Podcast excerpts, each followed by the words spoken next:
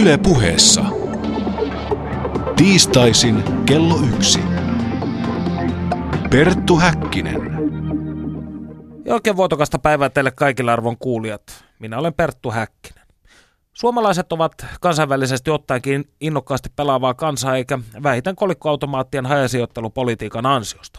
Jokaisessa kuppilan nurkassa marketin aulassa kun seisoo jos jonkinnäköinen jasso, yksikätinen rosvo tai hedelmäpeli. Tänään kuulemme raakaa sanomaa 74-vuotiaalta Kalevi Laineelta, joka hassasi kolikkopeleihin nykyrahassa arvioituna noin 300 000 euroa. Samassa rytäkässä meni asuntoa melkein henkikin. THLn erikoistutkijat Sari Kastren ja Jani Selin todistavat meille puolestaan suomalaisen rahapelipolitiikan ja peliriippuvuuden aivokemiallisista kiemuroista. Koska toimittaja Panu Hietaneva luusi merihassa väkevämmän puoleisen lentsun kourissa, olen poikkeuksellisesti toimittanut ohjelman keskenäni. Lämpimästi tervetuloa lähetykseen, Kalevi. Kiitos. Miten sinun pelaamisesi alkoi ja milloin? Se on todella pit, pitkä aika, että ihan, ihan tota, varmaan jo 4-50 vuotta kaikkiaan, tai milloin tuli bingoja. Bingo, bingoista mä aloitin, ja niitä, niitä pelasin vuosikymmenet tavallaan. Ja bingo aikana oli sillä lailla hyvä, että siinä ei pystynyt niin paljon häviämään bingo, kun niitä numeroita pyöritteli ja muuta. Että siinä, mä en hävinnyt hirveästi vielä, enkä kokenut sillä tavalla ongelmalliseksi vaikka totta kai se peliriippuvuuden siemen silloin tuli jo kylvettyä, mutta et sitä en mieltänyt sillä, sillä tavalla vielä. Kunnes myöhemmin sitten, kun mä keksin nämä kolikkoautomaatit, niin ne vei nopeasti ja sitten ja vei paljon. Millainen ensimmäinen pelauskokemuksesi oli? Muistatko jonkinnäköisen sävähdyksen tai vastaavaa, mikä jännityksen tuntee tai jonkin, mikä loppujen lopuksi sitten lukitsi sinun kohtalosi? Sitä on vaikea sanoa. Se tulee niin varkain se, että voisi sanoa jonkun tietyn tapahtuman tai tietyn kokemuksen, että se lukitsee sen. Että se, se menee, se on mä joskus kuvailu, että se on vähän niin kuin rakennettu sudenkuoppa, joka on niin kauniisti tällä tavalla, että on, pelaaminen on, sehän on sinänsä, jos ei se ole ongelma, niin niin tota, ihan mukavaa ajanvietettä sillä tavalla, että se, se naamioituu niin kuin sellaiseksi, että tässä tämähän on ihan mukavaa niin kauan kuin ei ole mennyt huomattavasti omaisuutta ja rahaa, niin ennen kuin sitä alkaa tulla niitä vaikeuksia. Ei silloin sillä alu, alussa. Sitten, sitten kun tuota, se oli jo, olin jo koukuttunut, niin sitten hän kaipasi niitä, niitä jatkuvasti, niitä pelitilanteita, joissa sitten tavallaan se pelaaminen ahdisti jo hirveästi ja, ja tuotti vaikka minkälaisia juttuja, niin sitten tavallaan niin kuin pakeni pelaamiseen. Ja sitten kun pääsi pelikoneen ääreen niin kauan kun rahaa riitti, niin silloin tuntui hyvältä. Mutta joka kerta se päättyi sitten tietysti, että pelasi viimeisenkin kolikon ja sitten lähti sieltä itkien pois ja teki päätöksen, että minä en enää tule.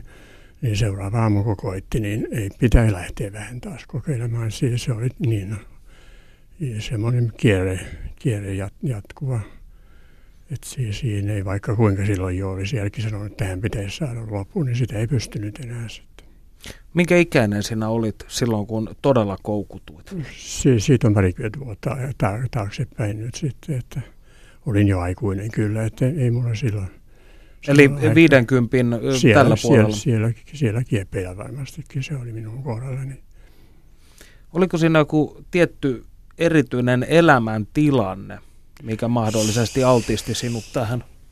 Sitä on moneen kertaan kanssa mietitty. Mä olen käynyt pitkän terapian myöskin ja sitä on mietitty näitä. Ja, ja mä en sitä saa sillä lailla, että voi tunnistaa, että silloin kun mä työelämästä jäin pois, niin silloin kyllä esimies sanoi, mä en tiedä aavistiko hän jotakin, mutta hän sanoi, että, että tuota, katso nyt hyviä harrastuksia niin kuin tiesi, että kun mä oon yksinäinen ja muuta. Että, tota, et en tiedä, en tiedä, että, mutta tota. Sinulla ei ole perhettä? Ei, mikä on siunaus ja hyvä asia, koska tuolla, kun mä olen tuolla tuki hommassa mukana ja siellä tapaan toisia pelureita, joilla on perheitä tai muuta, niin se tuottaa myös suunnattoman tuskaa perheille ja lapsille ja muuta. Että on, se on onni, että mä yksin kärsin tästä. Paljonko sinulla meni yhteensä rahaa peliuran aikana. Paljonko hävisit? Mä hävisin asunnon ja e, sitten velkaannuin reilusti vielä, että mä, jos mä olin laskenut, niin se on 300 000 ehkä. Minkä ikäinen olit, kun menetit luottotietosi asuntosi? Se, sitäkin viivytettiin aika pitkälle. Asunto meni silloin, siis tota, siitä on nyt noin kymmenkunta vuotta, kun se suur... Eli olit jo eläkkeellä? Katastrofi tapahtui, joo, no. joo, joo. Joo, olin se, ne on, ne on hirveän tota, semmoisia raskaita asioita. Ja jännä, kun näin, kun niitä taas uudelleen kertaan, niin tulee ihan niin kuin sama, samalla tavalla kuin niissä terapiaistunnoissa, niin melkeinpä itkuksi vääntää, että se tulee niin, ne muistot siltä ajalta mieleen kaiken kaikkiaan mulla on nyt kahdeksas vuosi, tulee täyteen pelaamatonta aikaa jo. Et se, on, se on hirmu hyvä sillä lailla, että mä olen siitä päässyt ja se, se oli todella tär, tärkeä asia ja on, on antanut paljon muuta semmoista nyt, kun se epätoivo on poistunut, kun silloin on niin kuin, kun kaikki on mennyt, että ei ole, muuta, ei ole enää ruokarahaa eikä mitään, niin, niin tota, tulee semmoinen epätoivo ja, ja se on hyvin, tuollakin, kun me ollaan jo tapaan, tapaan kohtalotovereita, niin hyvin tavallista on masennus ja ihan, ihan hyvin syngeitä ajatukset tulee silloin, kun tulee semmoinen epätoivo, kun pohja kokonaan elämältä menee, kun pilaaminen vie kaiken. Ei näe enää yhtään valopilkkua missään, eikä saa mistään mitään, kun se on ainut se pelaaminen, joka tuo tavallaan sitä lohtua, sit vaikka se toisaalta aiheuttaa sitä hirveätä tuskaa, niin tota, silloin kun sen joutuu jättämään. Siinä on ihan kauhea tuo eroahdistus myös siinä sitten, kun täytyy tämä pelaaminen jättää, joka on tavallaan mm. tuottanut, tuottanut kahden, siis monenlaisia voimakkaita tunteita, mutta myös silloin, silloin kun, kun tota, silloin harvoin kun voit, voitto, niin herranen aika silloin, silloin ihan kuin... Euforia. Joo. Ja seuraavassa hetkessä menee taas sitten, sitten sitten oikein innostuu vielä, että nyt on tuuli päällä, nyt kannattaa satsata, niin se on seuraava sitten, sitten koskaan ei esimerkiksi käynyt niin, että mä ajattelin, että jos saa jonkun päävoiton tai isomman voiton näin, näin niin tota, että mä kävelen sitten ulos, niin se ei koskaan onnistunut. No ei varmasti. Ei, ei. Onko sinulla sitten ollut itsetuhoisia ajatuksia kyllä, pelaamisen Kyllä, takia? kyllä sen mä oon kertonutkin tuolla, kun mä, niin kyllä mä silloin parvekkeella kattelin, että tästäkö näin, niin en kuitenkaan uskaltanut. Sitten tuli tällainen, että jos ei kuolekaan, että jää sitten vihannekseksi jotenkin, niin en sitä toteuttanut.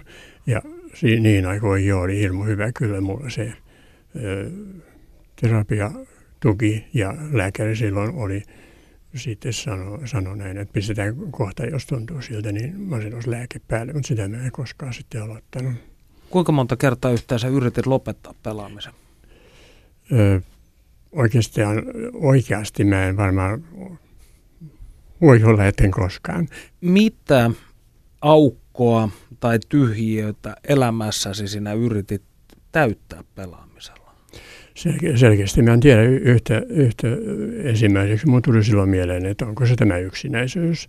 Mutta nyt kun mä olen ollut tuolla Mä, siellä on hyvin paljon myös toisia yksinäisiä samalla tavalla, että ei se yksinään selitys sillä, sillä että se olisi ollut se, se yksinäisyys kuitenkaan kaiken selittävä. Tai siis on yksinäisiä, mutta siis on perheellisiä ja nuo, nuoria vasta, vasta noin eteen justiin saamassa lapsen ja kaikkea näyttäisi, että elämä on ihan mallillaan ja näin, niin, niin tota, et, et siinä, siinä niin kuin vesittyy tämä yksityisyyden, yksinäisyyden sel, sel, selittäminen, että, mm. että se johtuu yksinäisyydestä.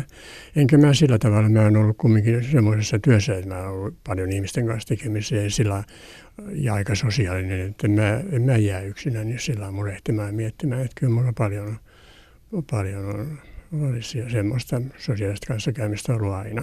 Mä olen vaan tullut siihen päätökseen, että minulla on se taipumus samalla tavalla kuin joku, joku sortuu viinaan tai johonkin muuhun addiktioon. Mm. Niin että minulla, minulla on, onko se geenijuttu sitten tai joku, joku tämmöinen minulla, että mun ei olisi pitänyt koskaan, mutta kun sitä ei ennakolta tiedä, että onko mulla se, että tietäisi etukäteen, että se on sulla vaarallista mennä pelaamaan, että se, se voi käydä huonosti. Et, et se, sieltä mä kyllä lähinnä sitä selitystä ajattelin, että mulla on se taipumus. Että olisiko sitten ollut joku muu, jos en mä keksinyt tätä pelaamista, niin olisinko sitten sortunut viinaan tai huumeisiin tai johonkin muuhun. En tiedä, jos mulla olisi semmoinen taipumus näihin addiktioihin. En tiedä. Niin vaikuttaa, että verrattain monilla en siis osaa tässä mitään prosentteja antaa tietenkään, mutta ainakin jollain kansalaisilla vaikuttaisi olevan sekä taipumus pelaamiseen että alkoholiin. Joo, niin on. Mutta sinulla tätä ryyppypuolta ei, ei ole ikinä ollut. Ei, ei. Joo, tuolla mä myös tavannut, että molempia. Se on pahempi yhdistelmä kyllä, kun moni sanoo vielä näin, että tuosta tuli mieleen, että nappaanpa yhden kaljan ja sitten se sit jäikin pelaamaan, kun se pelikone on sitten joka paikassa täällä näissä kaikissa kaljapaikoissakin, niin se on niin, siinä, se, se voi jotenkin helposti kuvitellakin, mikä se tilanne on, kun nappaa sen kaljan, niin siinä, siinä tulee, no voin jonkun kolikon tuosta mm. nyt pistää, että tota, se on hirveän suuri houkutus. Sitten hakee toisen oluen, niin, vaihtaa taas joo, vähän lisää rahaa joo, ja joo, joo. pirun mylly on valmis. Joo, joo. Että mulla ei ole, mulla ei ole viinamaistunut oikeastaan koskaan siltä tavalla, että se, se ei ole mulle ollut ongelma.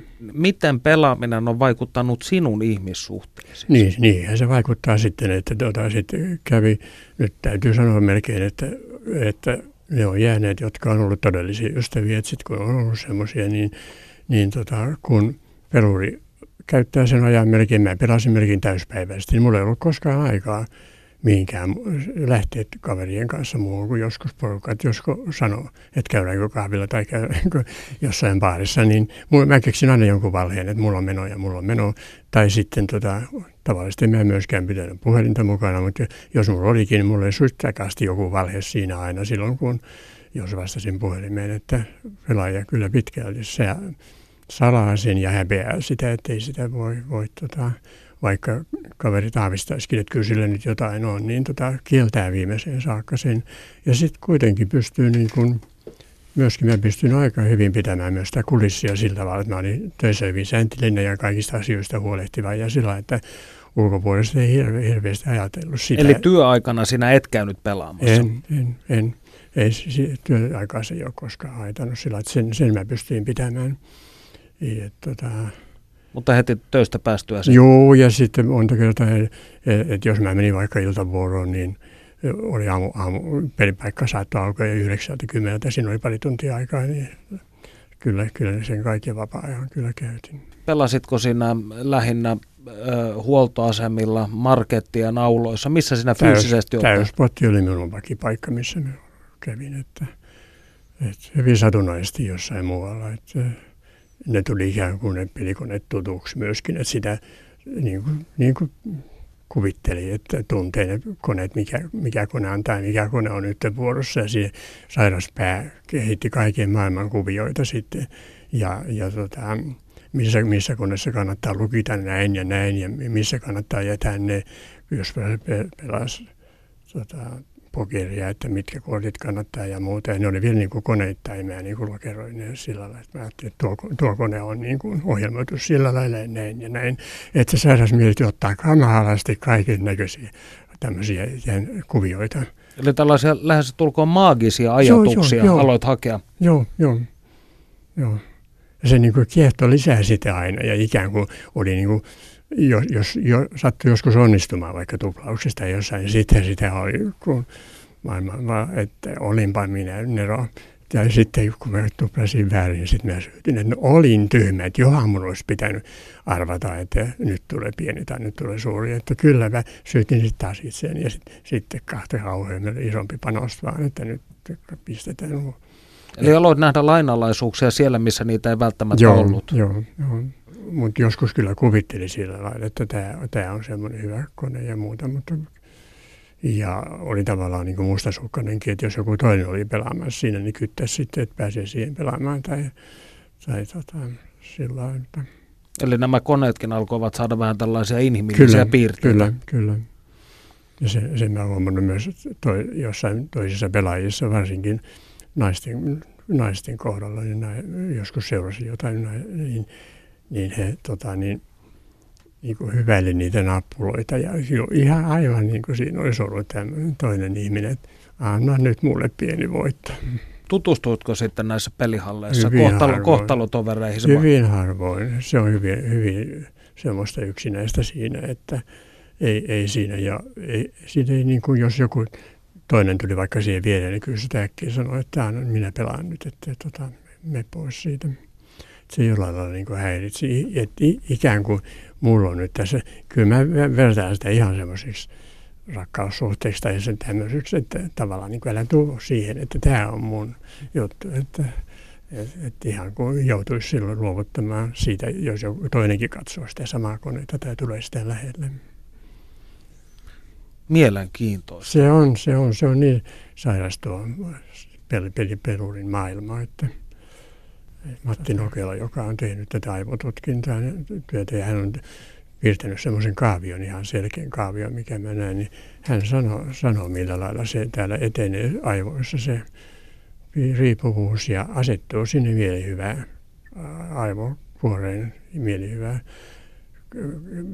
antamaan se, että, ja se muistaa, aivot muistaa aina sitten sen, että siitä sitä mielihyvää saa. Kyllä. Ja sitten, sitten hän sanoi, että sitten käy niin, että kun jättää sen pelaamisen, niin siinä käy sillä tavalla, että se jää, koteloituu tavallaan se pelihimo sinne aivorunkoon. Ja on siellä aina valmiina, että kun annat, annat sille tilaisuuden, niin se saattaa rypsähtää sieltä, vaikka olisi kuinka pitkä aika ollut pelaamatta. Eli sen, sen mä olen muistanut, että en ole kolikkoaika sen jälkeen laittanut. Eli kahdeksan vuotta et en. ole kertaakaan lipsunut. En. Studiossa siis Perttu Häkkinen ja Kalevi Laine. Keskustelemme peliriippuvuudesta. Tässä vaiheessa THL erikoistutkija Sari Kastreen valottaa meille peliriippuvuuden aivokemiallisia kiemuroita. Perttu Häkkinen. Minä olen hahmottanut ongelmapelaamisen ja peliriippuvuuden tietyllä tavalla synonyymeiksi, mutta näin ei ilmeisesti ole. Mikä on näiden keskeinen ero? Näiden keskeinen ero termeinä on, että ongelmapelaaminen käsittää rahapeliriippuvuutta lievemmän rahapelaamisen, johon kuitenkin liittyy monia kielteisiä seurannaisvaikutuksia, kuten fyysisiä, psyykkisiä terveysongelmia ja talousvaikeuksia vuonna 2015 julkaistu suomalaista rahapelaaminen väestöraportin mukaan noin 2,0 prosentilla suomalaisista oli tämä niin sanottu lievempi rahapeliongelma. Todennäköinen rahapeliriippuvuus oli 1,2 prosentilla suomalaisista, joka väestöestimaattina käsittää noin 49 000 henkilöä, henkilöä. Ja kaiken kaikkiaan jonkinasteinen rahapeliongelma – tämän raportin mukaan oli 3,3 15-64-vuotiaasta väestöstä. No esiintyykö ongelma pelaamista sitten yhtä paljon miesten ja naisten keskuudessa? Millainen on sukupuolijakauma? No miehillä rahapeliongelmaa esiintyy naisia useammin. Miehillä noin 4,2 prosenttia tämän tutkimuksen mukaan ja naisilla 2,4 prosenttia, mutta vuoden 2015 raportin mukaan naisten rahapeliongelma esiintyvyys nousi 1,1 prosentista 2,4 prosenttia vuode, vuodesta 2011. Ja yleisin rahapeliongelma tämän raportin mukaan oli 18-24-vuotiailla ja varsin korkea myös 25-34-vuotiailla henkilöillä. Miten sitten sosioekonominen asema vaikuttaa asiaan? Esiintyykö ongelmapelaamista yhtä paljon kaikissa yhteiskuntaluokissa? Rahapeliongelma on yleisin työttömillä tai lomautetuilla ja työty- työkyvyttömyyseläkkeellä olevilla tai pitkäaikaissairaalla. Ja rahapeliongelma on myös yleisempää niillä henkilöillä, jotka ovat pelanneet rahapelejä useita kertoja viikossa tai päivittäin ja pelanneet useita eri rahapelityyppejä tyyppejä. Ja tämä huomio on, äh, on äh, havaittu niin Suomessa kuin kansainvälisissäkin väestötutkimuksissa. No tutkimusten mukaan alkoholistien lapsista tulee alkoholista todennäköisemmin kuin raittiiden kansalaisten lapsista, niin periytyykö myös ongelma pelaaminen tai peliriippuvuus? No perintötekijöiden merkitystä päihde- ja rahapeliriippuvuuden kehittymisessä – on tutkittu selvittämällä rahapeliongelman esiintymistä rahapeliriippuvaisten lähisukulaisissa sekä kaksoistutkimuksissa. Ja on oletettu, että lähisukulaiset muistuttavat periytyviltä ominaisuuksiltaan toisiaan. mutta samankaltaisuus saattaa olla myös yhteisen elinympäristövaikutusta. Ja lukuisten tutkimusten mukaan sekä ympäristö- että perintötekijät yhdessä vaikuttavat päihteiden käyttöön ja päihderiippuvuuden ja riippuvuuksien kehittymiseen. Ja näyttöä on myös, että perintötekijöiden merkityksestä rahapelaamiseen muuttumisessa ongelmapelaamiseksi ja rahapeliriippuvuudeksi on. No onko rahapeleihin syntyvä riippuvuus sitten vertailtavissa tai verrattavissa esimerkiksi vaikka konsolipeleihin syntyvään riippuvuuteen? Onko näillä jonkinnäköistä ontologista eroa? No rahapeliriippuvuus on kuulunut tämmöisen diagnostisen ää, ää, systeemin kriteereihin vuodesta jo vuodesta 1980, jossa patologinen rahapelaaminen on määritelty, määriteltiin aikanaan impulssikontrollihäiriöksi. Ja tota, tämä Internet Gaming Disorder, ää, jota on ehdotettu nyt ää, uudessa kriteerijärjestelmässä, harkin, harkinnanvaraisesti myöskin to, ä, toiminnallisten riippuvuuksien äm, alle. Ja äm, näin sanotusti voidaan myös lukea toiminnallisiin riippuvuuksiin tällä hetkellä ja se on sisällytetty tähän niin sanottuun DSM-liitteeksi huomiolla, että tarvitaan vielä lisää tutkimusta siihen, että voidaan esittää niin sanotun Internet Gaming Disorderin olevan diagnostisoitavissa oleva häiriö. Ja tällä hetkellä kuitenkaan tarkkaa diagnostista termiä ei vielä ole käytössä, ää, mutta voidaan nähdä yhtäältä, että, että tämä häiriö omana toiminnallisena riippuvuutena, esi, esimerkiksi videopeli, konsoliperi, digitaaliperi riippuvuutena tai varia, variaatona internetriippuvuuden alatyyppinä. Ja kliiniset kriteerit ja pääpiirteet tällä hetkellä ovat hyvin samankaltaiset kuin rahapeliriippuvuudessa, eli viisi tai enemmän – seuraavista kriteereistä, jotka tässä sanon, jotka ovat hyvin samantyyppiset kuin rahapeliriippuvuudessa edellisen tai viimeisen 12 kuukauden aikana esiintyessä viittaavat tähän Internet Gaming Disorderiin, eli hallitsematon pelaamisen tarve ja himo, vierotusoireet, vihan tunteet, jännittyneisyys, mielialan lasku, jos pääsy tietokoneelle evätään – toleranssin kasvu, tarve parempiin, nopeampiin laitteisiin, softwareihin tai lisäajan järjestäminen pelaamiseen, epäonnistuneita pelaamisen lopettamisyrityksiä, kiinnostuksen menettäminen muuhun tekemiseen, jatkuva pelaaminen huolimatta negatiivisista seurauksista, salailu ja peittelevä käytös, eli tälle kuitenkaan tälle kriteerille ei ole vielä löydetty tutkimusnäyttöä, mm. Pako arjen ongelmista ja viimeiseksi pelaamisesta johtuvat negatiiviset seuraukset, riidat läheisten kanssa, valehtelu, alentunut suorituskyky työssä tai opinnoissa ja sosiaalinen eristäytyminen ja väsymys. Eli tällä, tämän tyyppisiä ää, samalla, samankaltaisuuksia ähm, nähdään rahapeliriippuvuudessa, video- digipeliriippuvuudessa.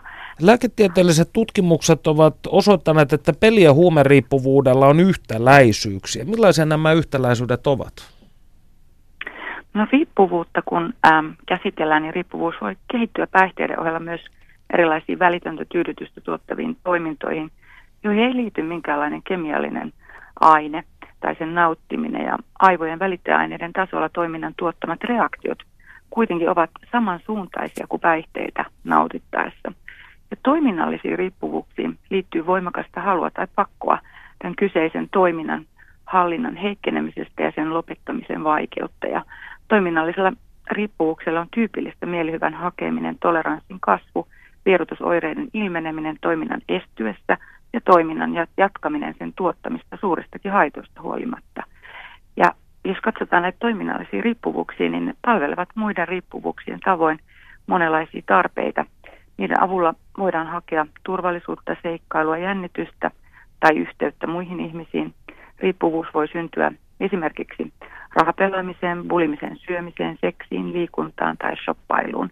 Ja yhteistä on, että toiminta tuottaa nopean tyydytyksen ja toiminnalliset riippuvuudet eivät yleensä näy selkeästi päälle päin. Pähkinänkuoressa, jos katsotaan näitä kahta riippuvuutta, niin aineriippuvuuksia, päihderiippuvuuksia kuin toiminnan, toiminnallisia riippuvuuksia, niin voidaan sanoa, että riippuvuus syntyy, yhtä, yhtäläisyyksiä on, että riippuvuus syntyy välitöntä mielihyvää tuottavaan toimintaan, retkahdusalttius ää, tunnistetaan molemmissa, luonnollisen toipumisen käsite, eli pystytään toipumaan – ää, luonnollisesti ää, tästä sairaudesta tai häiriöstä, kontrollin menetys, sietokyvyn kasvu, vierotusoireet, velvollisuuksien laiminlyönti, tunteiden säätelyn ongelma, persoonallisuuden piirteet, samankaltaisia, impulsiivisuus, elämäshakuisuus ja heikentynyt ongelmien sietokyky. Ja jos vielä tarkastellaan näitä kahta erilaista riippuvuutta, niin sekä toiminnallisissa riippuvuuksissa ää, että päihderiippuvuuksissa nimenomaan varhainen aloitusikä ennustaa ongelman syvenemistä myöhemmällä iällä. Ja molemmissa riippuvuuksissa nämä retkahdukset ovat tyypillisiä, niin kuin tuossa sanoin. Ja toiminnallisissa riippuvuuksissa tunnistetaan jännitystä ennen toimintaa ja helpotusta, kun toiminta alkaa. Toiminnallisissa riippuvuuksissa koetaan myös niin sanottua voimakasta himoa, halua toimintaan ja ahdistuneisuuden tunteen helpottamista tai hyvän mielen hakua, niin sanottua nosteen hakua, nosteen tunteen hakua. Ja ö, toiminnallisista riippuvuuksista nimenomaan rahapeliriippuvuus alkaa usein nuorella iällä, esiintyy miehillä enemmän kuin naisilla. Naisten ongelma kehittyy ää, tyypillisesti myöhemmällä iällä, mutta sitten taas ää, etenee hyvin, nopea, ää, hyvin paljon nopeammin kuin miehillä. Ja tämä sama etiologia tavataan myös muissa riippuvuuksissa. Ja persoonallisuuden piirteistä tämä impulsiivisuus, jännityshakuisuus ja niin sanottu pako arjesta, tarve paeta arjen haasteita näkyy molemmissa riippuvuuksissa. Ja myöskin äm, tärkeää mainita, että muiden liitännäisoireiden eli samanaikaissairastavuuksien esiintyminen ää, ja neurokognition aivojen palkitsemissysteemin ää, samankaltaisuudet on havaittavissa. Onko näissä kyse pohjimmiltaan siis aivojen palkitsemisjärjestelmän häiriöstä tai ylivilkkaudesta? No, kun puhutaan rahapelaamiseen liittyvien mielihyvämekanismien neurobiologisesta, neurobiologiasta, on rahapelaamisen kannalta aivorakenteista keskeisimpinä pidetty etuaivokuorta ja akkumpensstumaketta. Ja nämä rakenteet ovat yhtä lailla keskeisessä asemassa impulsiivista käyttäytymistä sekä päihteiden käyttöä ja päihteiden riippuvuutta selitettäessä. Ja ongelma pelaamiseen ja rahapelin riippuvuuteen liittyvä palkitsevuuden tavoittelu ja ajoittain hallitsemattomaksikin muuttuva halu pelata on rinnastettu päihteiden tuottamaan mielihyvään ja jatkuvaan hallitsemattomaan käyttöön liittyvän päihteiden himoon ja retkahtamiseen. Ja tämä palkitsevuus ja mielihyvä useimmiten paikallistetaan etuaivojen akkumpenstumakkeeseen ja impulsiivisluonteisen pelihimon sekä päihteiden haluamisen, äh, haluamisen retkahduksinen on puolestaan arveltu viittaavan etuaivokuoren toiminnan epävakauteen. Ja jos me tarkastellaan hermostollisten mielihyvän mekanismien ää, mekanismeja, uskotaan olevan ää, käyttäytymistä muovaavia perusmekanismeja ja olennaisia kaikkien keskeisten elämää ylläpitävien toimintojen kannalta. Eli päihteiden käytön ensisijaisena syynä pidetäänkin niiden mielihyvää tuottavan tunnetilojen muovaavia vaikutuksia ja ne vahvistaa ja edistää sitä päihteiden toistuvaa käyttöä tai toimintaa, jolloin yksilöille vähitellen kehittyy halu saada päihdettä. Ja näillä vahvistavilla vaikutuksilla me tarkoitetaan jonkin toiminnan tai aineen tuottamia tiedostettuja tai tiedostamattomia hermokemiallisia vaikutuksia, jotka vahvistaa kyseisen toiminnan, eli saa yksilön toistamaan sitä. Ja vastaavalla tavalla rahapelaaminen, ähm, rahapelaaminen tuottaa jännityksen, nosteen, tunteen ja voittojen tai muiden tekijöiden vaikutuksesta koetaan palkitsevana ja mielihyvää tuottavana. Ja tämä mielihyvä saa yksilön jatkamaan pelaamista ja pelaaminen on yhä, ja pelaa yhä uudestaan pelaamisen osalta ei kuitenkaan vielä tiedetä tarkalleen, mikä tekijä on olennaisin pelaamisen palkitsevuuden kannalta. Jos mielihyvä mekanismit on paikallistettu aivoissa niin sanottuna mielihyvä rata terminä, jonka kautta mielihyvää tuottava toiminta ohjaa käyttäytymistä. Ja tämän mielihyvän radan varmimmin tunnistettu elementti on, on niin sanottu mesolimbinen dopaminirata, ja radan aktivoituminen lisää dopamiinin vapautumista hermosolupäätteistä, akkumpenstumakkeesta ja etuaivokuoresta, mikä ilmeisesti on keskeinen tapahtuma ja mielihyvän vaikutuksen synnyssä. Ja kuitenkaan rahapelaamisen tai muiden mielihyvää tuottavien toimintojen tapaa vaikuttaa dopamiini välitteisiin hermosolujen viestintää ei kuitenkaan vielä tunneta niin tar- tarkalleen yksityiskohtaisesti. Viime vuosina on tutkittu myös sitä, että voiko peliriippuvuutta hoitaa lääkkein. Millaisista lääkkeistä on kyse ja onko hoito toiminut? Eli viime vuosina tosiaan on, on tutkittu lääkehoitoa aktiivisestikin ja äm, tällä hetkellä opioidisalpaajien, kuten naltreksonin ja nalmefenin osalta ää, näyttö on vahvinta ja näyttävät vähentävän nimenomaan rahapelihimoa. Opioidin salpaajien vaikutus rahapeliriippuvuuden hoidossa perustuu keskushermoston mielihyvä välittäjien hermorakenteiden säätelyyn saman tapaan kuin alkoholiriippuvuudessa. Ja lääkehoito ilmeisesti pienentää myös retkahdusriskiä ja joissakin tutkimuksista todettu, että hillitsee pelihimoa. On myös tutkittu mielialaa tasa, tasavien lääkkeiden, kuten litium- ja karpamatsenpiinin epätyypillisten ja epätyypillisten psykoosilääkkeiden ää, ja masennuslääkkeiden käyttöä vaihtelevin tuloksin. Mutta lääkehoidon osalta voidaan sanoa, että, että voitaisiin suositella ja kokeilla väliaikaisena tukena muiden psykososiaalisten hoitojen muassa. Ja aina on muistettava, että haittavaikutusten seuraaminen on tärkeää, kun lääkettä sitten kokeillaan. Lämmin kiitos Sari Kastreen. Kiitos. Perttu Häkkinen. Studiossa siis Perttu Häkkinen ja Kalevi Laine keskustelemme peliriippuvuudesta. No mikä oli sellainen pohjakosketus sinun Pohjakos- elämässäsi? Pohjakosketus oli sitten, kun kaikki oli mennyt. Ja, ja Eli to, vasta sitten, vasta kun sitten. kaikki on jo menetetty. Joo, kaikki oli menetetty ja tota, noin ei ollut enää rahaa pelata. Tuli luottotietomerkintä ja sitten nämä kaikki, kaikki rahahana tuli käytetty.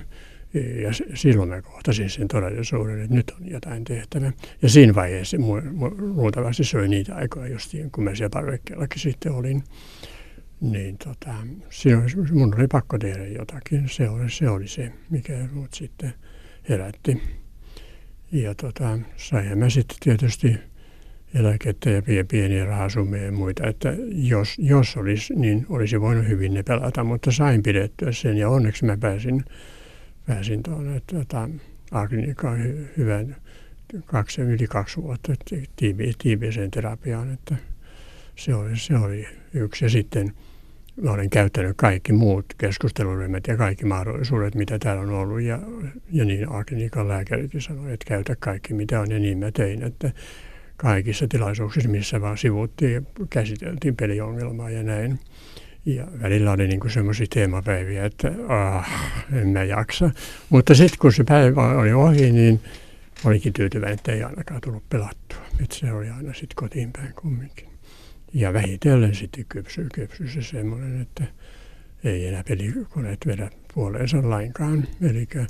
Eli, tota se, se on niin kuin mikä, mikä tahansa peli, näin, näin tai siinä ei ole lainkaan sitä vetovoimaa enää, mikä silloin oli alkuun, että kaupassakin kauhean vaikea niin kävelee. Mielellään mä jäin niin vähän katsomaan, että tuleeko sieltä mitään ja näin. Ja onne, onneksi sain sitten siirrettyä itteni ulkopuolelle, etten jäänyt itse kokeilemaan. Mutta kyllä, siinä, kyllä siinä pitkään oli semmoinen, että kyllä sillä kiehtoo, kiehtoo vielä. Koet olevansi vapaa siis nyt? Kyllä.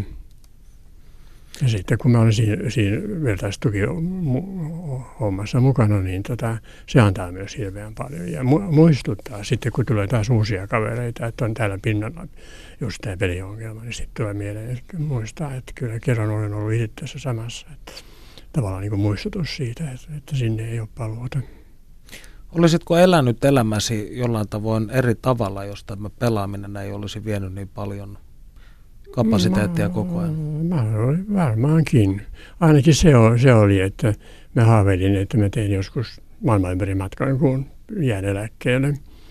Ja tota, mä kumminkin silloin, silloin tuota, um, pingon, pela, pingon pelaamisen aikaan olin sillä lailla raho, rahoissa, että se ei vienyt lainkaan, että mä pystyin tekemään matkoja, että mä oon käynyt kyllä jollain aika montakin, montakin maata Euroopassa ja sitten tuolla Aasiassa ja muualla.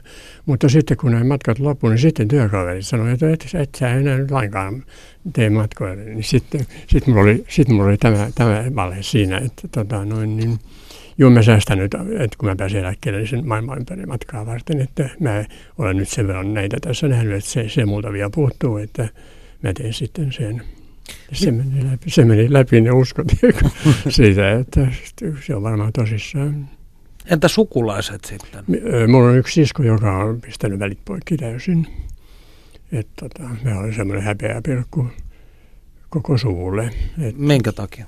Pelaamisen se on varmaan sama, sama kuin joku alkoholisti tai riippuvuus, että he, he on hirveän hyvin toimeentulevia ja koko se suku siellä ei puhuta muuta kuin silloin, kun mä joskus siellä olen käynyt, niin siellä puhutaan vaan materiaalista ja kaikki, kaikki on, kuka on ostanut uuden auton, kuka kello on uusi vene, kello on jotakin, lentokone niitä vielä puuttuu, mutta tota, ja siis motivaatteet ja kaikki, mm-hmm. se, puheet oli kaikki tätä. Että mä, mä en edes jaksanut niitä kuunnella. Ja sitten tota, sit oli sitä, että mua ei kutsuttu enää sitten mukaan semmoisiin perhejuhliin tai semmoisiin, missä on muuta sukua, kun ne häpesi sitten minua. Että kerran kun mä olin jossain semmoisessa joulujuhlassa mukana, niin tota, siellä, siellä oli sitä muuta sukua, niin ne kaikki lakos niin kuin seinän viereen, ei kukaan ei tullut. Kun tavallisesti kun tulee niin kuin uusi kaveri, niin tulee, että hei, kuka, nyt me täällä, täällä tässä sukulaisia ja mitä sinä puhailet. Ja niin kuin on kiinnostunut kuulemaan jotain toista, niin näin ket, ketkään, että ne, ne niin kuin menivät, että se oli viesti kulkenut, että tuohon ei kannata tutustua. Siinä on myös se, että, että ne voi ajatella, että se kinumassa pelirahaa. Et, tota, silloin kun oli menossa luottotiedot ja mulla oli jo sitä, sitten sitä velkaa jonkunmoinen summa, niin silloin mä siskolta pyysin, mä sanoin, että, mä, että tota, noin, sä tiedät, että mä muuta kuin todellisessa hädässä, että mä en nyt haluaisi joutua siihen, että menee se luottotiedot ja muuta, että antaisit lainaa sen, sen rahaa mulle. Niin, niin hän sanoi hyvin napakasti, että peli, peliongelmasta hän ei auta, piste. Että hän ei, hän ei edes niin kuin, käyttänyt tämmöistä, että mietitään nyt sitä ja jutellaan miehen kanssa ja katsotaan, edes, edes harkinnut. Se olisi ollut paljon toisenlainen, mutta hän oli niin, kuin, niin tiukka siinä. Ja varmaan sitten jatkossakin niin hän ajatteli, että jos mä menen käymään siellä tai pidetään yhteyttä, niin tota, se on vaan kinumassa sitä rahaa. Että, vaikka mä sitä toistanut, että mä enää pyysin, mutta, mutta se, on varmaan ihmisten, ihmisten taustalla myös se. Se on tavallaan kyllähän siinä tavalla oikeassa sillä että peluri, helposti kyllä pelaa ne, eikä ne mene sitten. Niin, se olisi... Tähän olin juuri tulossakin, että olisitko sinä pelannut ne siinä tilanteessa? Voit en, olla varma, että en, en olisi. voi olla sitä varma, mm. en voi olla, sehän se on. Sinä aiemmin tuossa mainitsit, että uskot, että peliaddiktiosi, riippuvuushan on vähän hankala termi, koska ihminen on loppujen lopuksi riippuvainen vain ö, ilmasta, vedestä ja ravinnosta. Addiktio on ehkä jo, jossain määrin kuvaavampi, kuvaavampi ilmaus, niin aika useinhan addiktioiden pohjaa haetaan myös lapsuudesta. Joo, joo. Niin miten sinä asian näet? Onko sinun, koetko, että lapsuudessasi oli joitain asioita, jotka altistivat sinut? En osaa sanoa. Se, semmoista aika karua sodan jälkeistä pientilallisen elämää se maa, maaseudulla oli. Ja semmoista, että ei paljon mitään ylellisyyksiä ollut. Että mutta mä en tiedä siihen kasvoi tavallaan, että ei niitä osannut kaivatakaan sillä ja siellä, sillä kylällä kaikki sama, sama, samassa. Että sä ajattelet, että olisin kuin lapsuudesta jäänyt jotain semmoista, jota halusi sitten korvata tai, tai yrittää hankkia jollain semmoista, mikä on lapsuudesta puuttunut. Niin en minä oikeastaan tiedä. Niitä kyllä terapiassa paljon käytiin ihan näitä suhte, suhteessa vanhempiin ja, ja muihin, niin tota, en mä tiedä semmoista. Semmoista se oli, että ei meillä aina kaik, kaikkea semmoista, että se oli joskus kun äiti kaupasta toi tikkunekun, niin se oli juhlahetki. Studiossa Perttu Häkkinen ja Kalevi Laine keskustelemme peliriippuvuudesta. E, tässä vaiheessa THLn erikoistutkija Jani Selin kertoo meille suomalaisen rahapelipolitiikan erityispiirteistä. Perttu Häkkinen. Puhutaanpa hivenen rahapelihaitoista ja mahdollisuuksista ehkäistä niitä. Sipilän hallitus on kaavaillut muutoksia arpajaislakiin ja niiden on tarkoitus astua voimaan ensi vuonna. Sen myötä raha-automaattiyhdistys Veikkaus ja Fintoto yhdistyisivät ja hallituksen spekulaation mukaan yksi valtion omistama rahapeliyhtiö ehkäisee rahapelihaittoja tehokkaammin kuin kolme erillistä yhtiötä. Mitä sinä ajattelet tästä äh, rahapelipolitiikan asiantuntijana? No kyllä se ainakin tarjoaa niin kuin potentiaalin tähän, että voidaan näiden yhtiöiden yhdistymisen kautta tai näiden operaattoreiden yhdistymisen kautta voidaan yhtenäistää nykyään tälle he kunkin yhtiön omia, omia niin kuin käytäntöjä. Saadaan tavallaan yhteinen paletti kasaan, että kaikki toimii saman, saman mallin mukaan, kun on vain yksi yhtiö. Eli siinä mielessä mä näen tämän niin kuin mahdollisuutena, että voidaan tosiaan yhtenäistää näitä haittojen ehkäisyn toimenpiteitä, joita nyt nykyään harjoittaa kolme, kolme toimijaa, niin ne saattavat tavallaan yhden, yhden, yhden systemaattisen valvonnan ja, ja toimeenpanon alle. Eli siis nykyään meillä on vain yksi valtionyhtiö, Veikkaus on tällainen rekisteröitynyt yhteisö, RAY, ja yksi sitten täysin yksityisomisteinen osakeyhtiö, jossa tosin kaikissa valtio käyttää, käyttää tota, määräysvaltaa, niin tavallaan on aika sekalainen, sekalainen porukka tällä hetkellä, niin tällainen yksi, yksi tota valtion omistajaohjauksessa oleva osakeyhtiö, niin sitä on varmastikin valtionkin kannalta paljon selkeämpi ohjata sitten niin kuin selkeän ja linjakkaan omistajaohjauspolitiikan politiikan kautta. Hallituksen perusteluissa hän seisoo jotakuinkin niin, että yhden yhtiön järjestelmässä ihmisten olisi helpompi rajoittaa omaa pelaamistaan ja muun muassa mahdollisuudella rajoittaa pelaamiseen käytettäviä summia tarpeen vaatiessa sulkea oma pelitili. Mutta miten sinä ajattelet, toimivatko tällaiset keinot tosiaan käytännössä? Nettihän on väärällään kaiken näköisiä kasinoita ja vedonlyöntitoimistoja, joihin suomalaisten viranomaisten räpylät eivät tällä hetkellä yllä jos ajatellaan ihan puhtaasti niin tutkimusnäytön valossa, niin näiden tällaisten niin sanottujen vastuullisuuskeinojen tehokkuus on hyvinkin pieni, jos ne perustuu pelkästään niin kuin pelaajan tai kuluttajan omaan niin kuin vapaaehtoiseen valintaan. Mm. Eli toisin sanoen, jos ne ei ole pakollisia, eikä nämä, nämä pelikulutuksen räätiä riittävän tiukkoja, niin ei ole oikein näyttöä siitä, että ne olisi kovinkaan vaikuttavia ja toimivia. Että se vaatii kyllä nähdä sitä tämän niin kuin pakollisuuden, että on pakko asettaa tiettyjä pelirajoja rajoja, kulutusrajoja tai peliaikarajoja, tai sitten ottaa käyttöön, käyttöön myös muita, muita niin, kuin, niin sanottuja vastuullisuustyökaluja. Eli jos ne on pelkästään vapaaehtoisia, niin silloin se tota, on hyvin hankala nähdä, että olisi hyvin kovinkaan paljon niin haittoja, haittoja tehokkaasti ehkäisevää. Niin, eli esimerkiksi olisi löydettävä niin kuin pelikulutuksen ylä- ja alarajat, jotka ei, ei liiaksi haittaisi tavallisia keskivertopelaajia, joilla ei ole mitään mitään ongelmia, mutta jotka on myöskin riittävän tiukkoja tavallaan tämän haittojen ehkäisyn näkökulmasta. Se voisi olla yksi, yksi tapa tavallaan, tavallaan kehittää sitä, sitä järjestelmää. Ja samalla myöskin mä uskon, että tämä, vuoto tuonne ulkomaisille pelisivustoille niin pysyisi melko hyvin kontrollissa. Onko tämän tyylisiin toimiin ryhdytty sitten joissain muissa Euroopan maissa? Ja ovatko ne tilastojen valossa tuottaneet sitten hyvää hedelmää? Että pakolliset rajoitukset. Mm. No kyllähän sitten Ruotsissa esimerkiksi niin, niin ollaan siihen suuntaan, Ruotsin Svenska Spel muun muassa siirtymässä, siirtymässä ainakin oma, oma linja siihen suuntaan, että otetaan niin kuin entistä vahvempia tällaisia vastuullisuusvälineitä käyttöön, jotka on käsittääkseni tulevat olemaan myöskin pakollisia sitten ainakin tulevaisuudessa. Norjassa kaikki, kaikki kolikko-automaattipelaaminen muun muassa vaatii tunnistautumisen. Että on tällaisia, niin kuin on, on maailmalla, maailmalla löytyy kyllä esimerkkejä. Kuinka suuri summa rahapelihaitoista sitten suomalaiselle yhteiskunnalle viime kädessä koituu? No siitä ei kyllä mitään, mitään laskelmaa olemassa Suomen osalta, että sitä voi vain arvailla, että mitä siitä tulee menetyksiä sitten, niin kuin, jos tulee jotain, jotain ää, haittojen hoidosta aiheutuvia kustannuksia, ää, kenties jotain ää, toimeentuloon liittyviä ongelmia, niin poispäin, sairauslomia ja näin poispäin, että, mutta niitä, niistä ei tosiaan olemassa mitään, mitään laskelmaa Suomen osalta.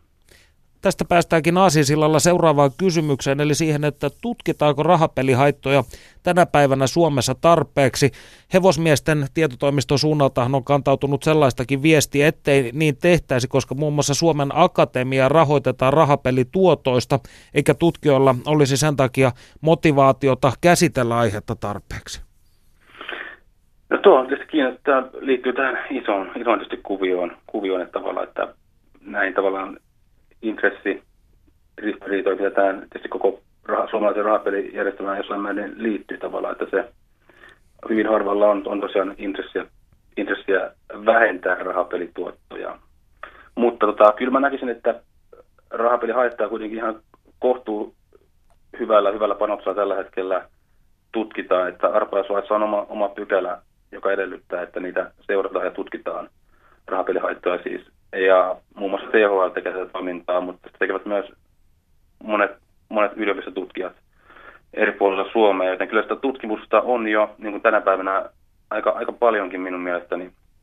Mutta pitää pitää mielessä, että tämä ala on kuitenkin, kuitenkin aika nuori Suomessa, että noin, noin kymmenisen vuotta sitä on tehty silleen systemaattisesti, että nyt on kauheasti pikkuhiljaa kumuloitua tietoa perusasioista, että, että tota, tämä on tällainen kehittyvä, kehittyvä ala, mutta mun mielestä se mun perspektiivistä että tutkimus tehdään ihan kohtuu, kohtuu paljon tänä päivänä.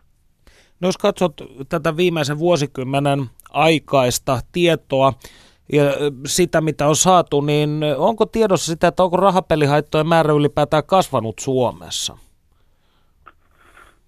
No siis jos otetaan näitä väestökyselyiden kertomaa siitä, että kuinka monella tai kuinka suurella osuudella väestöstä on, on rahapeliongelma, niin siinä ei, ei kovin suurta vaihtelua ole ollut. 2003 muistaakseni on ensimmäinen väestökyselytesti ja nyt sitten sitä eteenpäin neljän vuoden välein ja viimeisin 2015. Ja siinä on ollut, ollut vaihtelua jotakin prosenttiyksiköiden kymmenyksiä, mutta ei mitään merkittäviä heittoja ole. Että Vaikea sanoa, että ei ole mitään selkeitä merkkejä, että rahapeli ongelmat olisi, olisi niin millään radikaalilla tavalla lisääntyneet tässä sanotaanko viimeisen kymmenen vuoden aikana. Me suomalaiset olemme viime vuosikymmeniä killuneet Euroopan kärkipäässä, kun on listattu kansakuntien alkoholin kulutusta, niin millainen on pelitilanteemme sitten suhteessa muuhun Eurooppaan? Onko näistä asioista tilastoja?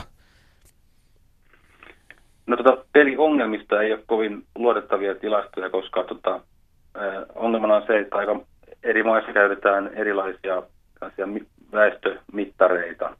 Eli mitataan vähän eri työkalulla eri maissa ja niiden, niiden antamien tulosten vertailu on sitten hieman, hieman hankalaa. Sitä on kyllä yritetty, mutta tota, mun mielestä ne ei ole ollut vielä ihan, ihan, niin kuin, siihen esiintyy niin paljon sitten epävarmuus, kun ruvetaan erilaisten mittareiden antamia tuloksia, tuloksia niin kuin yhdenmukaistamaan. Niin, ää, mutta voisi sanoa, että pelikulutus on sellainen ehkä mittari, joka kuvaa jollain tavalla ehkä paremmin sitä. Kuitenkin jostain voidaan, voidaan ajatella, että, että kuitenkin se pelikulutuksen määrä ja haittojen määrä on ainakin jonkin asteista yhteydessä toisiinsa. Että mitä enemmän pelataan, niin sitä enemmän on myöskin sitten haittoja, ainakin noin, noin periaatteessa. Niin tota, tällä katsonnalla, niin kyllähän Suomi on siellä pelikulutuksen kärki, kärkimaita maailmassa. Että Australia on varmaan se maailman ykkönen ihan ylivoimaisesti. Mennään varmaan yli tuhannen dollarin pelikulutukseen, eli siis hävittyy rahamäärään per vuosi, per aikuinen. Suomessa ollaan varmaan siellä 600-700 dollarin paikkeilla. Ja sitten muita tässä isoja, isoja peli, pelimaita, muun muassa Singapore, missä pelataan paljon, Irlanti, Kanada, USA, Hong Kong, tällaisia maita, missä tota, tai alueita, missä pelataan hyvin, hyvinkin innokkaasti. Että kyllä, mutta kyllä Suomi niin pelikulutuksen eh, kannalta on, on siellä ihan maailman, maailman kärkimaita. Suomi on ollut hyvin, hyvin innokas pelimaa. Ää, tuota, no viimeistään Loton myötä 70-luvulta asti, että kyllä se, silloin se varmaan löi isosti niin kuin Suomessa läpi tämä rahapelaaminen. Se on kyllä tiukasti juurtunut meidän, meidän yhteiskuntaan. Ja toki siis ajatellaan tätä järjestelmää, että meillä on tämä rahapeliautomaattien hajasijoitus, mikä on ihan täysin uniikki, uniikki malli maailmassa, että niitä löytyy jokaista baarista ja kaupasta ja ravintolasta, niin sellaista ei, ei taida missään, eikä olekaan missään muulla, muulla päin maailmaa. Niin tavallaan se on hyvin integroitunut tähän meidän elämäntapaamme ylipäätään tämä rahapelaaminen. Se, ja tulee varmaan jatkossa integroitumaan entistä vahvemmin, kun kaikki mobiilipelaaminen, online-pelaaminen tulee lisääntymään, niin pelaaminen on mahdollista kaikkialla ja jokaisessa tilanteessa, kaikissa paikoissa. Niin se, on, se tulee varmaan, vaikea nähdä, että se pelikulutus tulisi ainakaan ihan, ihan kovin nopeassa tahdissa kasvamaan. Se ehkä muuttaa, muuttaa muotoa sitten lähi, lähivuosikymmeninä. No tässä ohjelmassa olemme haastatelleet 74-vuotiaasta Kalevia, joka aktiivipeli vuosiensa aikana arvioi laittaneensa 300 000 euroa nykyvaluuttaa kolikkopeleihin. Ja Kalevin mukaan juuri tämä peliautomaattien hajasijoittelu, johon itsekin viittasin, niin on ikään kuin suurin ongelma peliriippuvaisen kannalta. Niin mitä tästä ajattelet? Onko, tä, onko tässä jonkinnäköinen suitsimisen paikka? Se voisi olla yksi tapa siis, että, että siitä asteittain vaikka luovuttaisiin ja siirtäisiin erilaisiin niin kutsuttuihin erityisiin pelisaleihin ainoastaan, missä olisi vain sitten peliautomaatteja omassa rajatussa tilassaan. Se voisi olla järkevääkin, tai olisikin järkevää haittojen, haittojen näkökulmasta. Ja toinen on tietysti tämä, tällainen, niin kuin, mistä mainitsinkin Norjasta, jossa on tämä ää, niin sanottu tunnistautuminen viety myös peliautomaatteihin. Se voisi olla toinenkin, toinen vaihtoehto, että vaaditaan jonkinlainen tunnistautuminen, että voisi aloittaa, aloittaa kolikkoautomaatinkin pelaamiseen. Mutta tosiaan tämä hajasijoittelu on, on minunkin ymmärryksen mukaan monillekin niin kuin kolikkopelaamisesta ää, kärsivälle tai siihen, siitä haittoja saavalla niin hyvinkin hankala tilanne, koska niitä on niin, niin laajalti, laajalti tuota tarjolla. Mutta toki myöskin pitää, pitää mielessä se, että kyllä se suuri, suuren suuri enemmistö on se, ne, ne joita ei ole, jotka eivät saa mitään ongelmia, ongelmia näistä peleistä. Yhteiskunta, poliittiseen keskusteluun, mitä mä toisin, minkä toisin vahvemmin heräävän Suomessa siihen, että mihin keneltä ne, nämä pelituodot tulevat viime kädessä. Ja se on kuitenkin eh, hyvinkin pieni ryhmä, joka pelaa jopa puolet kaikista, kaikista meidän, meidän, tai tuottaa jopa puolet kaikista pelituotoista. Eli noin ehkä arviolta 5 prosentin porukka kaikista pelaajista tuottaa sen, sen jopa 50 prosenttia kaikista tuotoista. Ja tämä porukka, joka pelaa kaikkein eniten, niin on, on kyllä suurimmalta osin yhteiskunnan niin sanottuja huonon, huonompiosaisia henkilöitä. Eli siinä mielessä kyse on tällaista regressiivisestä verotuksesta, jossa siirretään rahaa pienempituloisilta suurempituloisille. Tai niin, että pienempituloiset maksaa enemmän, tai mitä vähemmän tienaa, niin sitä enemmän maksaa ikään kuin veroa tässä, tässä mallissa. Se, mutta se on ihan, voisi sanoa, universaali piirre, mikä liittyy oikeastaan kaikkiin, kaikkien rahapelaamiseen. Näin on kaikissa muissakin maissa, että, että rahapelejä pelaavat keskimäärin enemmän pienempituloiset ja, ja vähemmin, vähemmin koulutetut ihmiset. Lämmin kiitos haastattelusta Jani Selin. Eipä kestä. Kiitos itsellesi. Perttu Häkkinen. Studiossa siis Perttu Häkkinen ja Kalevi Laine keskustelemme peliriippuvuudesta. Sinä suhtaudut hyvin penseästi siihen, että jokaisen marketin ja huoltoaseman sisäänkäynnillä on legioona peliautomaatteja. Mitä niille tulisi sinun mielestäsi tehdä, Kalevi? Mä olen sen sanonut monta kertaa ja se on, se on jyrkkä mielipide minulta, että kaikki ne pois sieltä, että ainoastaan valvottuihin kasinoihin. Kasinossa se on ihan ok, siellä on kumminkin se on toisenlainen. Ja, ja siinä voisi olla myös semmoinen e, esimerkiksi 50 tai 100 sen sisäänpääsy, jonka saisi sitten lähtiessään pois, ettei pelaa ihan viimeisiään. Ja mä ajattelen, mä en ole kasinolla itse käynyt koskaan. Ja mä luulen, että Minkä takia? Se on minusta vieras miljö kaiken kaikkiaan. Semmoinen Millä tavoin? Glamouria ja tämmöistä. Siellä pelaa vaan rahamiehet. Että siellä ei pikkurahoilla kannata mennä. Nyt mä tiedän, että siellä on kolikkopelejä myöskin, mutta silloin en mä tiennyt, että mä, mä en varmaan olisi koskaan mennyt sinne. En mä koskaan edes uteliaisuudesta käynyt, mitä olen kuullut puheita ja nähnyt, nähnyt tällä tavalla, että, että se on tämmöistä. Ja, ja niin kuin se mielikuva, että, että se on, siellä tarvii olla paljon rahaa ja siellä pystyy, että ei siellä pikkurahoilla mitään tee. En tiedä, se, ja, se, ja myöskin se, koko se ympäristö, se, mä vierastan, vierastan sitä, se ei ole mulle, Jolle, jollekin se voi olla, mutta... No sinä kun olet auttanut muita peliriippuvaisia puhumalla heille omasta elämästäsi, niin voisitko kuulijoillemme tässä vaiheessa antaa tietynlaisen tuntomerkin tai jonkun varoituksen sanan siitä, että missä vaiheessa kannattaa hakeutua hoitoon? Mä olen käyttänyt sitä tuolla ja, ja aina, aina mun mielestä se on aika selkeä, jos tuota, menettää siis aikaa tai rahaa enemmän kuin on suunnitellut.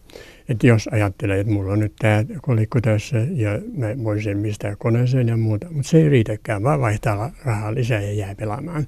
Tai aikaa. Että jos, jos on vaikka, että mulla on nyt 10 minuuttia aikaa, mutta se ei riitäkään, että sitten jää tunne, puolesta tuntiksi ja tunniksi, että kumpikaan, kumpikaan tai toinenkaan niistä, että viettää enemmän aikaa tai, tai vaihtaa rahaa pelaamiseen ja pelaa enemmän kuin on su- alun perin suunnitellut.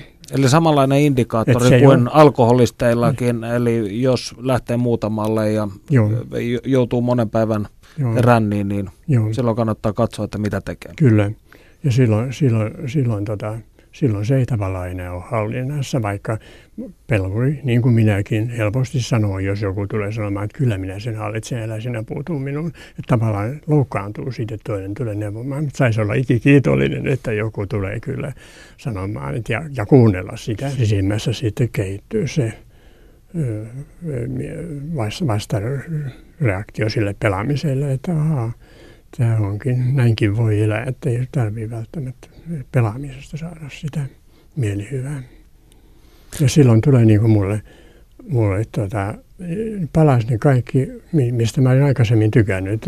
Ja nyt mä tykkään katsoa luontoa ja kuunnella lintuja ja käydä uimassa ja kävelemässä ja niitä lueskella ja musiikkia ja ristikkoja ja kaikki. Nyt mä saankin se mielihyvää niistä joita pelaamisen aikana ei, ei tuntunut miltään, se oli ihan pliissua, mutta nyt, nyt, nyt on, mä saatan tuntikausia kuunnella klassista musiikkia tai, tai ristikkojen vieressä, niin mennä, mennä ihan, ei, ei, ei ole yhtään semmoista, että että tarvii jotain muuta. Lämmin kiitos vierailusta, Kalevi Laine. Kiitos.